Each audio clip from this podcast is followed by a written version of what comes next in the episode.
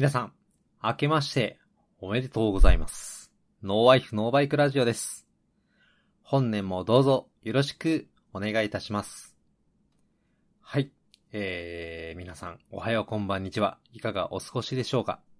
えー、だいぶ久しぶりの配信となりましたが、えー今回はですね、エピソード29、えー電動と機械式シフトの身体への影響といったところで、えー私、理学療法士としての、まあ、えー解剖学であったり、運動学、えーそれらのバイオメカニクスっていったところをですね、まあ、考慮した、まあ、持論にはなるんですけども、お話を少しさせていただけたらいいかなと思っております。よかったら最後まで聞いてください。ノーワイフノーバイクラジオ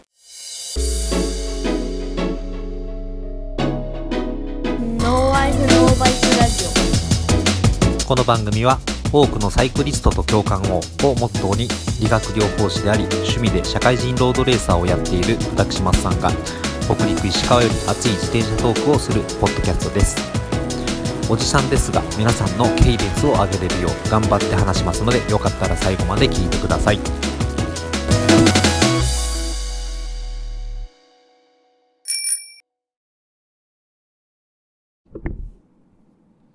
えー、皆様、えー、おはようこんばんにちは。ノーワイフノーバイクラジオ、マッサンでございます。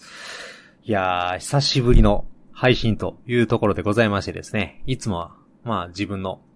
えー、マイワイフこそ、えー、DJ マドカであったりだとか、えー、自転車仲間の皆さんとですね、えー番組をお届けして参りましたけれども、まあ、なかなかこの収録をするタイミングっていうのが、まあ作れなくてですね、まあ何を言っても、こう、サイクリストには言い訳になってしまうかもしれませんが、まあこれじゃまあちょっと話も進まないなと、えーいったところで、えー今日はですね、自分の部屋で、まさに目の前にこの白い壁があるんですけれども、壁打ちをしていこうじゃないかということで、一人べしゃり。ちょっと稚拙な部分では、お聞き苦しいところ、お耳汚しな部分がございますかもしれませんが、えーどうぞよろしくお願いいたしますと、えーいったところです。まずですね、まあ、前の配信からも3ヶ月ぐらい経つんですけれども、私の近況ですよね。はい。なかなかね、この自転車に乗る、時間っていうのが作れなくてですね、えーもやもやとしています。まあ、若干ですね、仕事に殺されてる、会社に殺されてると、えーいった状況かもしれませんが、まあ、これも自分で選んだ道。えー割とね、仕事は、まあ、楽しくてやってるんで、まあ、その点は良かったなと思っていますが、ま、いろいろと仕事の面でも挑戦がございまして、まあ、その、なんて言うんですかね。まあ、自己犠牲と言うんでしょうか。なかなかこう、仕事に追われる日々を送っておりましてですね。まあ、そんな中、まあ、今日なんか、まあ、関西はまあ、結構ね、冬でも比較的晴れるので、まあ、ピーカンな、この晴天の中、仕事してるとですね、やっぱりちょっと、未だにですね、あ自転車乗りたいな、こんな日こそ、ゆっくりと、長い時間、長い距離自転車乗りたいなと、心がね、うずくんですよ。多分皆さん共感していただけると思うんですけれども、はい、いかがでしょうか？やっぱりね、こういったこう、自転車病ではないんですけれども、まあ、スポーツ依存症と言いますか、こう、やっぱ未だにですね、習慣のこの距離があんまり乗れてないと、なんか自分はやっぱダメなんだな、あ、根性が足りないんだなとか、自分は向いてないんだなとかっていう、すごい悲観的なね、考えに至ってしまうっていったところは、やっぱりあまり良くないなとえー思いつつもですね、やっぱりこう真剣に競技に取り組んでた時と、時の名残がですね、未だにこう残っているかなといった印象もあります。まあ全然乗れてはないんですけどね、未だにこの、まあ特に石川県の、あの、自転車のつながりの皆さんには、えー未だに、えーつるんでもらってましてですね、いや、本当にもうありがたいの、えー一言に尽きております。はい。まあそんな中ですね、まあ昨日、えー実は今年初の、えー外で、えー外ライドを生きてきました。はい。もちろん、ぼっちだったんですけれども、なかなかですね、私の自宅、まあ、神戸にあるんですけれども、まあ、神戸からちょうど100キロ、一周回って100キロになるよっていうコースって今まで見つかってなかったんですよね。まあ、それが今回ですね、まあ、いろいろ考慮して走ってみると、まあ、ちょうど一周回ると100キロなって、まあしかも、えー、だらだらと山が続くようなところでございましてね。だいたい一周回ってくると、獲得標高が1200メーターぐらいになるので、すごくトレーニングには、もってこいなコースじゃないかなと思います。また比較的交通量も少なくてですね、えー、景色も良くて、まあ、どっちかっていうと、こう、北の方へ行って田舎の方へ行きますので、非常に気持ちよく、えー、走ることが、えー、できました。えー、ただですね、まあ、久しぶりに外ライドしたんですけれどもね、なんせこの肋骨が痛む。そうなんですよ。まあ、あの、レース志向のサイクリストの皆さんだとですね、まあ一度ぐらいこの肋骨骨折の経験とか鎖骨骨折の経験で終わりの方多いんじゃないでしょうか。まあそんな中ですね、この私肋骨骨折こないでしましたね。まあそれも自転車乗ってて滑って転んだとか言うんであればね、わからんでもないんですけど、情けないことにでしてね、これがですね、会社の壁掛け時計を作ろう、あつけようと、椅子に乗ったんですよね。で、そしたら、見事にですね、椅子が浮き上がって転んでしまいまして、はい、木でできたアームレストにですね、思いっきりこう、肋骨をかちつけたんですよね。いやー、まあそれでまあ見事に、まあ肋骨が まあ折れてしまったんですけれども。はい。まあ特にね、まあそこは手術して治すところではないので、基本的にはまあほったらかしになるんです。まあバストバンドとか巻いたら、まあ比較的楽にはなるんですが。まあまあ、結局骨がくっつかないことには痛みは取れないんですよね。うん。まあそんな中、ローラーで、年始にね、ローラーで何回か乗ったことがあって、まあその時は特にそこまで痛まなかったので大丈夫かなと思っておりましたが、やっぱり外で乗るとですね、やっぱ路面からの振動であったりだとか、まあ手の力ですね。まあそういったところ非常に使いますので、やはりこう、ダンシングなんかはね、とも特に左手はもう使えない状態、右だけでうまいことダンシングして乗るような感じで乗ってました。はい。まあ、ね、お腹もブクブクと成長しておりますので、まあ、ダイエットとか、運動不足には、ええー、まあ、長い距離乗ることはいいことだと思うんですけれども、やっぱり競技志向の皆さんはですね、まあ、基本的には、痛みがある状態で無理に乗る必要はないと思うんですよね。逆に変なペダリングとか、まあ、自転車乗り方が身についてしまってももったいないので、やはり、しっかりと、まあ、骨折なら骨折でしっかり直してから、改めてトレーニングするって言った方が、やっぱり本来は、えー、いいような感じがしました。はい。まあ、そんなところでですね、まあ、今回久しぶりに機械式シフトの、まあ、自転車に乗ったんですよね。はい。あのー、石川県の方にはですね、この間買ったトレックの、えー、エモンダを、えー、置いているんですよね。まあ、それは、まあ、電動シフトなんですけれども、えー、関西ではですね、あの、前から乗っているビアンキを置いてまして、まあ、これは105のシフトなんですよね。はい。まあ、機械式シフトだからとはいえですね、意外とこうスパスパと変速が決まると結構気持ちがいいんですよね。はい。まあ、やっぱり何がちょっとストレスになるのかなと、えー、思いながら、えー、乗ってはいたんですけれども、やはりですね、あの DI2 ではあの、オートトリム機能っていうのがあるんですよね。皆さんお分かりでしょうか？うまい具合にですね、あの、フロントディレイラーが動いてくれるんですよね。機械式シフトだとどうしてもですね、まあ、アウターローと言いますかね。えー、フロントがアウターで、えー、リアが、えー、ロー。えー、一番大きいギアにかけてるときにですね、どうしてもこの、えー、フロントディレイラーの内側に擦れてしまう。現象が、えー、起こり得やすいんですけれども、まあ、そこをですね、うまいことフロントディレイラーが、これが DI2 だと動いてくれるんですよね。これはかなりあのストレスフリーになるっていったところでは、まあいいことかなと思っておりましたが、やはりですね、まあやっぱり身体機能面から考えたらですね、この電動シフトと機械式シフト、まあ、特にですね、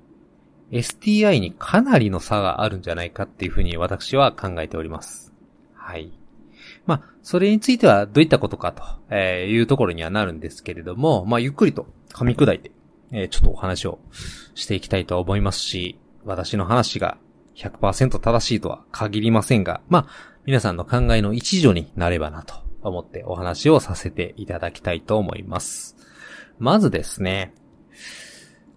コンタクトポイント、設置点といったところを中心に考えたいなと思うんですね。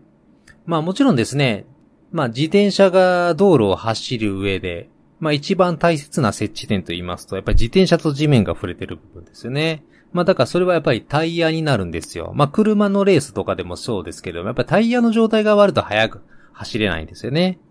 はい。まあ、それとですね、えー、もう一つ大切な設置点がありますよね。まあそのコンタクトポイントは、まあ自転車と、まあ人間、まあいわゆる、えー、まあローディの体の設置点っていったところ、三つになるんです。はい。まあ厳密に言えば四つなんですけれども、まあそれは、まず、あの、左右のペダル、それからサドル、そしてハンドル。面白いことで全部最後にルーがついちゃう。いう、この三つのね、あの、コンタクトポイント。えー、ペダル、サドル、ハンドル。やっぱりここで体を支えてるんですよね。はい。やっぱ筋力を発揮する、足の筋力を発揮するっていうことを考えるとですね、いかにこの自転車と体が固定される、スタビライズとされるかっていったところは、足の出力を出す上でかなり、えー、重要な要素だと思います。まあ、特にですね、このコンタクトポイント、えー、1ミリずれたら、筋バランスは変わる。っていう話をさせてもらうとですね、まあ、よく言うじゃないですか。サドルが1ミリ高いから調子が悪いぜ、とか言う方がいて、ええー、なんでそんなで変わるかなーって笑ってるサイクリストの方が結構いらっしゃると思うんです。もちろん気にならないっていうのが一番いいんですけれども、僕はこの1ミリサドル説、1ミリのサドルで調子が上がったり下がったりする。っていうことは十分にあり得る話だと思うんですよね。はい。まあ、それはですね、この1ミリずれたら筋バランスが変わるというお話なんです。我々の世界でもですね、まあ、例えば膝が悪い方とか、まあ、そういった方に関してですね、まあ、例えばですね、あの、足のかかとの骨、まあ、これは、えー、かかと骨と書いて小骨と、えー、読むんですけど、この小骨の横っちょにですね、まあ、その1ミリ分の紙をかますとすりますよね。はい。まあ、それだけでもですね、まあ、実は体の柔らかさって、その一瞬でぐんと変わったりするんです。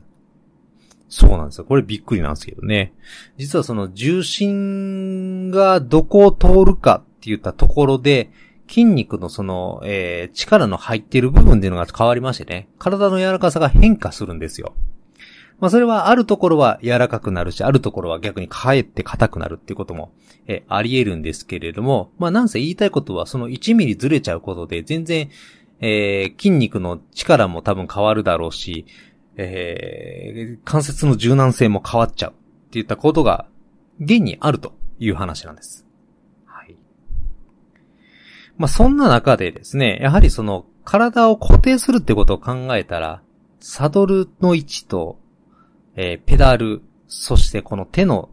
えー、接点っていうのは非常に、えー、私にとって重要ではないかなというふうには考えております。まあ、そんな中でですね、この、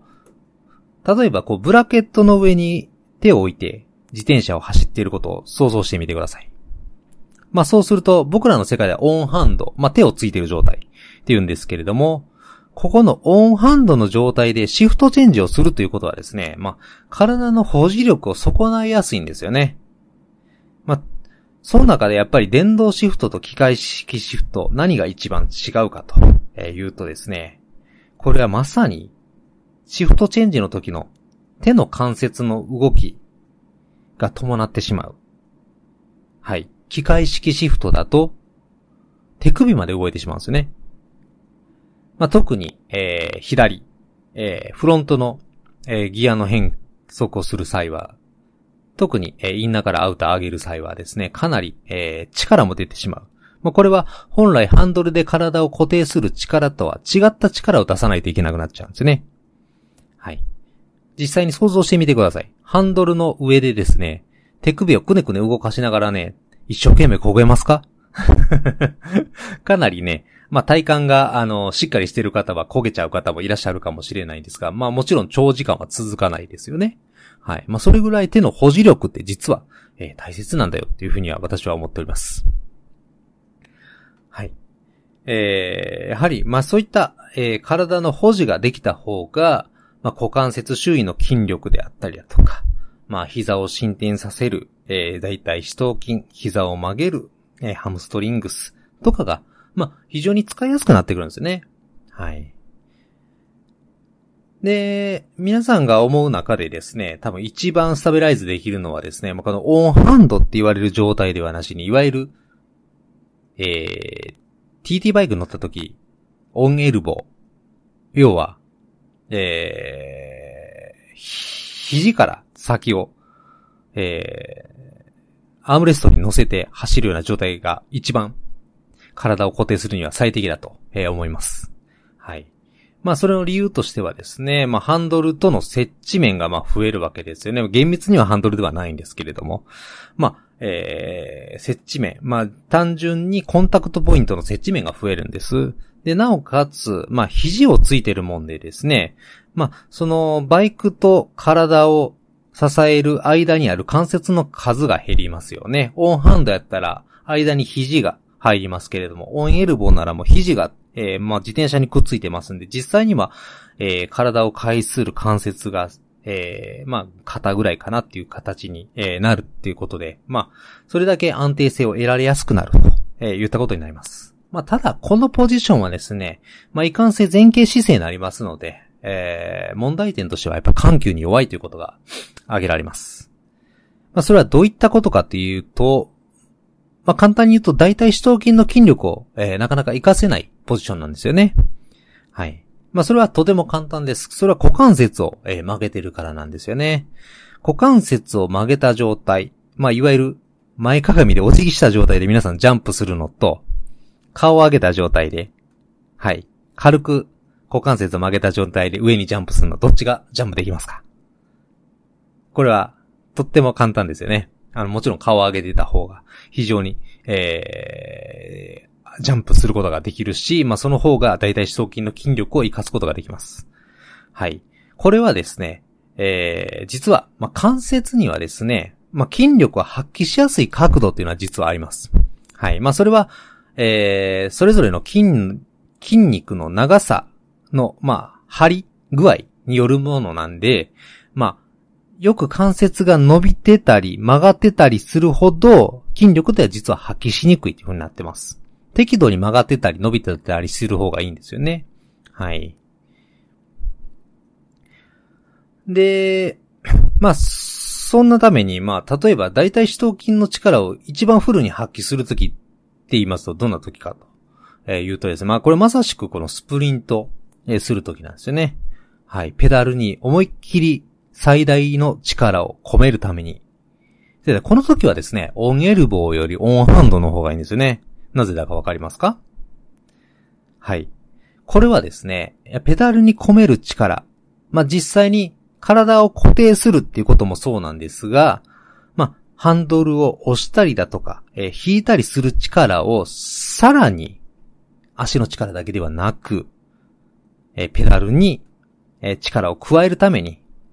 えー、肘を使えた方がいいっていうことになりますね。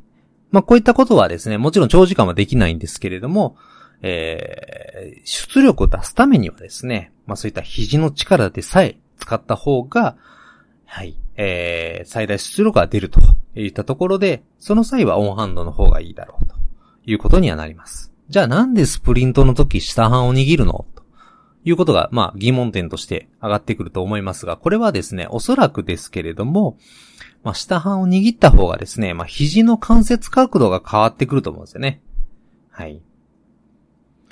まあ、ちょっと前かがみ、前傾姿勢になった方が、まあ、肘の、えー、屈曲の力をですね、まあ、体に伝えて、まあ、特に背筋ですね。背筋に伝わって、まあ、そこから、えー、股関節、電筋へと伝わって、四頭筋へ、そしてペダルへといったところが、えー、うまく連鎖してですね、あのー、力を入れやすくなるというふうに、えー、一応、私の中では考察をしております。はい。まあ、ちょっとね、ざっくばらんとしたお話に、えー、なっちゃいましたが、まあ、私が言えることはですね、えー、やはり特にですね、えー、長い時間走るレースのことを考えるとですね、まあ、それだけこのコンタクトポイントの重要性っていうのは高まってくると思うんですよね。まあ、関節の動きやバイオメカニクスから、えー、考えるとですね、つまりこの STI の、まあ、グリップとか、えー、形状というのは、多分我々が思う以上に、まあ、大切なんじゃないかなというふうに思ったっていうのが私の結論になります。はい。まあ、実際ですね、DI2 の STI の方が、あのー、手の形に合うてますし、まあ、それなりの、えー、サイズ感といいますか。まあ、手の収まりも以前と比べて非常に良くなってますよね。まあ、そういったストレスっていうのはやっぱり、えー、長時間のレースになれば、ね、かなり響いてくると思うんで、まあ、それだけでも結構違うんじゃないかなと思ってます。はい。まあ、ついでにですね、あの、ディスク油圧ブレーキと機械式キャリパーブレーキにも、まあ、結構、まあ、同じ、なんていうんですか、結構大きな差があるんじゃないかなと。カートヨタでもしたらいいっすね。嘘つけ。全然ノルマ達成してない。ほらだって俺ほら中間管理職だからもう顔色見て生きとる人間やから。一生ほげんやろ俺の。腰痛いで。嘘つけよお前。嘘つけよ No Life, No Bike Radio。はい。えー、この後も実はつらつらつらとお話をしていたんですが、実は、えー、収録途中にですね、えー、実家あるある父親が、えー、寝に2階に上がってくるということがございましてですね、えー、急遽収録を一旦中断し、えー、別日に収録しております。はい。まあ、ここからですね、まあ、あの、いわゆる油圧式の、えー、ディスクブレーキと、まあ、機械式のキャリパーブレーキの差っていうのもですね、まあ、身体に結構大きな差があるんじゃないかなというふうに、えー、思ってお話をさせていただきました。まあ、二つのブレーキの差って言ったところに関してはですね、あの、皆様も十分、えー、大きな違いがあるなというふうに、えー、感じていらっしゃる方も多いと思います。まあ、基本的にですね、まあ、自転車自体の車体の制動力と、えー、いったところはですね、まあ、タイヤの、えー、グリップと、まあ、路面の抵抗といったところに準ずると思うんですけれども、やっぱりブレーキ自身のコントロールのしやすさが、そもそもやっぱり油圧式のディスクと、えー、機械式キャリパーブレーキではやっぱり違いますよね。はい。まず基本的にこの、えー、あまり詳しくないんですけれども、この油圧式っていうのと、いわゆる紐式と言われる機械式ですね。ワイヤーでの、えー、制動といったところに関してはですね、やはり油圧式の方がかなり、えー、握力が弱くて済むといった言い方が正しいでしょうか。まあ、要はブレーキに必要とする筋力が少なくて済むんですよね。まあ、これはですね、まあ、先ほど言ったように、まあ、やはりそのハンドルのポジションっていうのもですね、まあ、えー、身体を、えー、スタビライズさせるためにとても、えー、重要なところではありますので、まあ、スタビライズさせる筋肉以外の動きをできるだけ少ない方がストレスは少ないといったところに、えー、なるかと思います。まあ、そもそもですね、まあ、その機械的なところを考えてみてみるとですね、まあ、その、なんていうんですか、えー、機械式のキャリパーブレーキってこう、ブレーキシューがあって、まあ、それを、リムを挟んで制動させる。まあ、これはですね、やはり若干この物質のたわみ的なものもあって、そのブレーキの、あの、制動力とそのレバーの引きしろっていうのがあまりこう、直線的ではないですよね。はい。まあ、引けば引くほど止まるっていう感じではなしに、若干たわみながら、えー、止まっていく、摩擦が生まれていくっていうことになると思うので、やはりこう、外的要因、砂であったり、雨であったりだとか、まあそういったものの影響が受けやすいと思うんですね。まあそれに比べて、やっぱり油圧式のディスクブレーキの方がですね、なんていうんですか、この、えー、ディスクローターをブレーキパッドで、挟み込むという構造上ですね、やっぱり引いた分しっかりと精度が得られると、えー、いったところになるので、コントロールがしやすい。ということを考えるとですね、やはりこれも、まあ短距離のレースならあまり関係がないかなと思うんですが、長距離、長いレースになってくると、まあこういったストレスもかなり大きなものに、えー、なってしまう。で、まあそういったところの疲れっていうのがですね、まあ、いわゆるレースの調子だあったりだとか、まあ今日の調子悪かったって言ったところに繋がらなければいいなと思うところもあったりだとか、あと、僕らみたいなこうサラリーマン、ローディね、安心安全にこう自転車を楽しむことが必要なわけですよ。まあそういった時にですね、やっぱりこう、いわゆるブレーキに対するストレスであったりとか操作性がやっぱり楽な方がいいと思うんですよね。まあその方が安全だと思うんで、な安全だと思うんですよね。はい。まあそう考えると、この油圧式のディスクブレーキを導入するという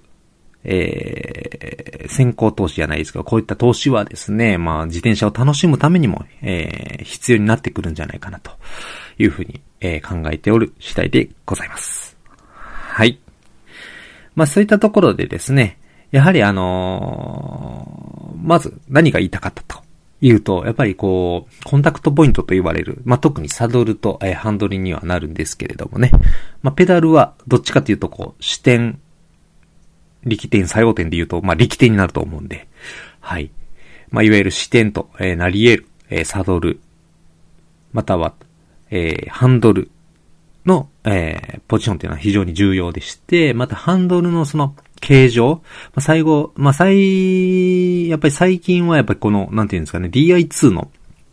えー STI の方が、まあ、従来の機械式の STI と比べて、まあ、若干手にしっかりと馴染むような形でコンパクトになってですね、あの非常にグリップ性も高くなっている。